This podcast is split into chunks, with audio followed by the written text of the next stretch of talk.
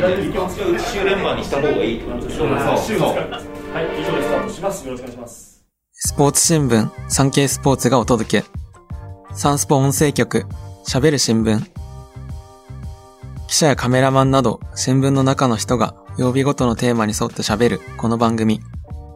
今回は水曜テーマ、聞きときサンスポに沿って、先週水曜の配信会に続き、私、サンスポ編集局運動部の鈴木智弘が、今回は WBC ではなく、巨人担当として今シーズンから本格始動した巨人の女子チーム、そして女子野球について解説していきます。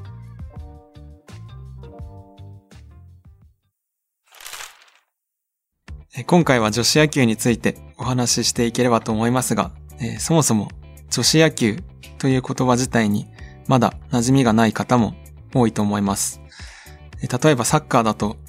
日本代表、なでしこジャパン、非常に有名ですけれども、野球はまだまだこれからという側面が強いです。で、冒頭でもお話しした通り、え私は巨人担当なのですが、実はプロ野球12球団のうち、西武、阪神に続いて巨人が女子チームを創設しました。創設は2021年の12月で、去年が活動を1期目だったんですけれども、1期生は4人。高校時代に全国制覇をした神戸広陵高校出身の島野投手だったりですとか、あと強豪として知られている平成国際大出身のキャッチャー金光選手。彼女が初代キャプテンを託されたんですけれども、こういった選手が一期生として4人名を連ねて活動を始め、今シーズン16人新たに2期生としてメンバーが加わり、えー本格指導という運びになりました。で、まずお話ししたいのは、先ほどお伝えした西武阪神、プロ野球のチームが運営する女子チームですけれども、えープロチームではなく、アマチュアのクラブチームという形になります。えーなので選手たちは野球をする傍ら、別の仕事も並行して行い、練習や試合に参加しています。例えば、巨人だと、球団が運営する野球少年教室のジャイアンツアカデミーというのを行っているんですが、女子チームの選手たちの多くがこのジャイアンツアカデミーでコーチとして収入を得ながら生計を立てて野球にも打ち込んでいるという形になります。で、中には大学に進んで勉強をしながら野球をやったりだとか、あとは球団の事務職についてプレーする、そんな選手もいるようです。競技人口についてお話をしたいと思います。えっと2021年時点のデータなんですが、全日本女子野球連盟のホームページによると、公式野球の女子の競技人口が2533人。特に高校の普及率が顕著で、全国高校女子公式野球連盟の加盟校数が2015年から21年、この期間で約2倍と大幅に増加しています。これは非常に男子は減少傾向にある中で対照的な数字で注目すべき点かなというふうに思います。で、高校では2021年に甲子園で女子の高校の公式野球の決勝戦が行われたりとか、非常に裾野が広がっているのかなというふうに思っています。ただ、先ほどもお話ししたようにプロのチームというのは存在しなくて、プロ野球化というのがすごく難しい、そんな側面もあります。過去を振り返ってみると、1950年に日本女子野球連盟が結成されて、女子のプロ野球というのを開催したんですが、これは2年で残念ながら終わってしまいました。最近では2009年にも日本女子プロ野球リーグというのが創設されたんですけれども、これもまあコロナ禍だったりとかいろんな事情があって、2021年に活動が無期限休止になって、えまあ閉幕してしまった形になります。で、なかなかやっぱり軌道に乗せるのが難しいという点がある中で、西武、阪神、巨人と、えー立て続けにプロ野球球団がチームを創設した、どういう狙いがあって創設したのかなというふうに思うんですけれども、まあ、最近だと、こう、女性の社会進出とかももう本当に一般的になっていて、まあ、ジェンダー平等だったりっていう言葉もありますけれども、まあ、プロ野球のそういう中心となる球団が女子チームを持つことで、まあ、野球界もそういった機運が高まっているんだというふうにまあアピールすることもできると思いますし、全日本女子野球連盟の山田会長にお話を伺ったんですけれども、その中からすごく印象的だったのが、女子野球の主要の大会で、本部席で託児スペースを設けて、で、選手だったりとか、指導者だったりとか、審判だったりとかのお子さんをそこで預かって、試合やプレーに集中できる環境を整えていると。で、引いては、それがこう、競技人口の増加につながるんじゃないかということをお話しされていました。で子供たち本部席でお母さんのプレーを見ながら、まあ、おもちゃのバットとかボールを持って、まあまあ頑張れと応援していると、そういう姿が本当に日常的にあると山田会長おっしゃっていて、で、そういう子供たちが大きくなって、まあ競技を続ければ、まあ男子、女子問わず、将来的には競技人口の増加につながるんじゃないかというふうに語っておられていて、まあ、そういった意味からも女子野球っていうのはすごく、あの、意味がある、えー、将来性のある競技なのかなというふうに思っています。女子野球がさらに発展するためには、えー、観戦する人、ファンの存在は、まあ、必須になりますし、まあ、支援というのも必要になります。えー、ですので、この場を借りて、女子野球を少ないながらも取材している私の目線で、競技の特徴や魅力をお伝えできればと思います。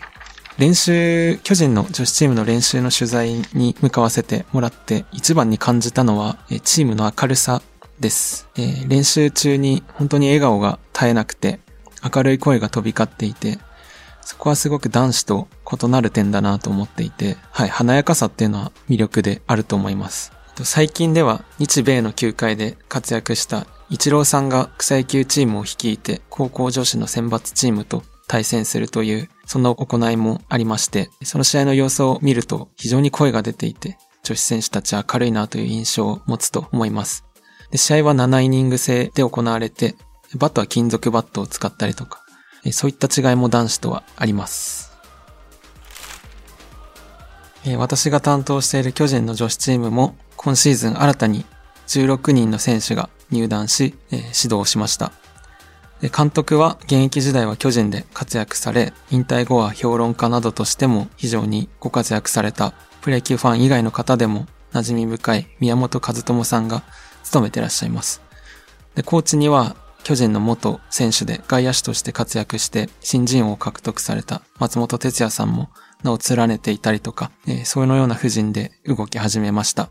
で、新たに加わった16人の中には、先ほどお話しした一郎選手との試合に出場した選手も含まれていて、福知山整備高校出身の森崎選手、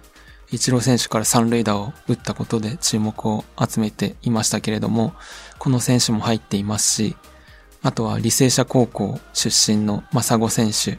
この選手も一郎さんからレフト前ヒットをうまく打っていたりとか、そんな選手も入っています。まあ、注目選手としてはそうですね、先ほどお伝えした一期生の島野さんだったり、金光さんだったり、まあ、森崎さんだったりが上がってくるのかなと思うんですけれども、えー、金光選手や島野選手を取材していて感じたことは、やっぱり巨人という、まあ、名門球団の一員としてプレーするそのことの、まあ、責任感だったりとかはすごく感じて、まあ、ユニフォームは男子と同じジャイアンツと胸に入ったものを着るので、そのこう、一員になったんだという自覚みたいなのはすごく感じて、金光さんはやっぱりこう、トップでプレーして、他の選手たちの目標とされるような存在でありたいと、まあ、首相としての、キャプテンとしての意気込みを語っていましたし、あとはこう、島野さんにお話を聞いて思ったのは、なかなかやっぱり女子野球、競技を続けるのが難しい側面があって、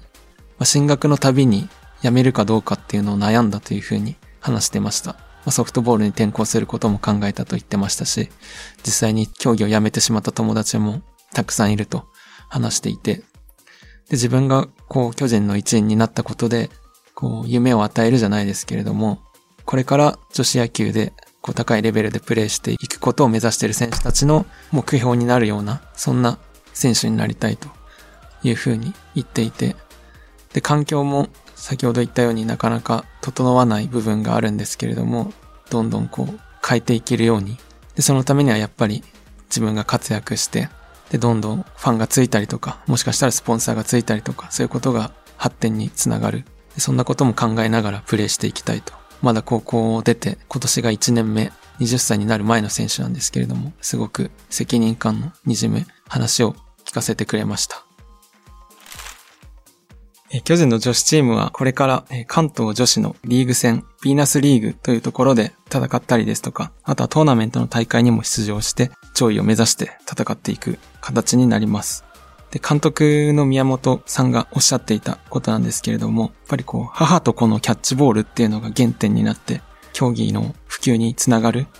そういう女子野球の役割っていうのもあるんじゃないかというふうに話していて、すごくやっぱり将来性があるんだなというふうに思っています。僕がこう、女子野球を取材してみたいと思ったきっかけの一つとして、かつて東京オリンピックの担当記者として取材をしていたんですけれども、東京オリンピックは多様性と調和っていうのを、まあ、テーマに掲げて、本当にいろんな競技が増えて、パラリンピックも少ない経験でしたけど取材してみて、まあ思ったのがやっぱりこうスポーツはこう勝ち負け以外にも価値があるんだなっていうふうに感じて、まあ、スケートボードとか注目を集めましたけれども、技の出来不出来関係なくこうトライした挑戦したことを称えて、まあ、いろんな国の選手たちがこうハグしたりとかハイタッチしたりとか称え合っている姿を見て、こういうのもスポーツってありなんだなっていうふうに思って、まあ、パラリンピックを見ても、まあ、いろんなことを感じて、で、野球もやっぱり男子だけじゃなくて、女子も頑張ってる人たちがいるんだっていうのを知って、それを伝えたいと思って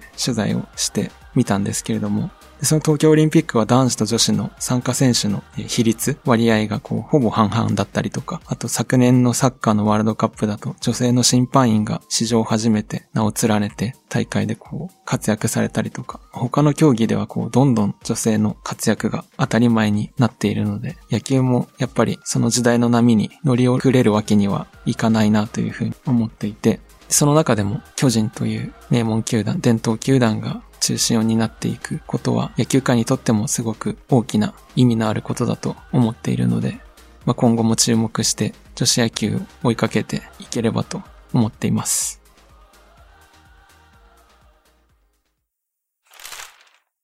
今回お届けした内容の関連記事は産経電子版産経スポーツまたは概要欄のサンスポウェブへのリンクからお読みいただけます。また番組では皆様からのご意見、ご感想をお待ちしています。SNS に投稿する際は、番組名、ハッシュタグ、喋る新聞、喋るはひらがな、新聞は漢字。水曜日のテーマ名、ハッシュタグ、すべてカタカナで、聞きときサンスポをつけてください。SNS 以外からは、概要欄の専用フォームからも送信可能です。毎週月、水、金曜日の週3回、午後5時頃より配信中。サンスポ音声局喋る新聞。次回は金曜テーマ耳寄りサンスポに沿ってサンスポ紙面に掲載された1週間の記事から音声局がピックアップした耳寄りなニュースをお届けします。今回はサンスポ編集局運動部巨人担当の鈴木智弘がお届けしました。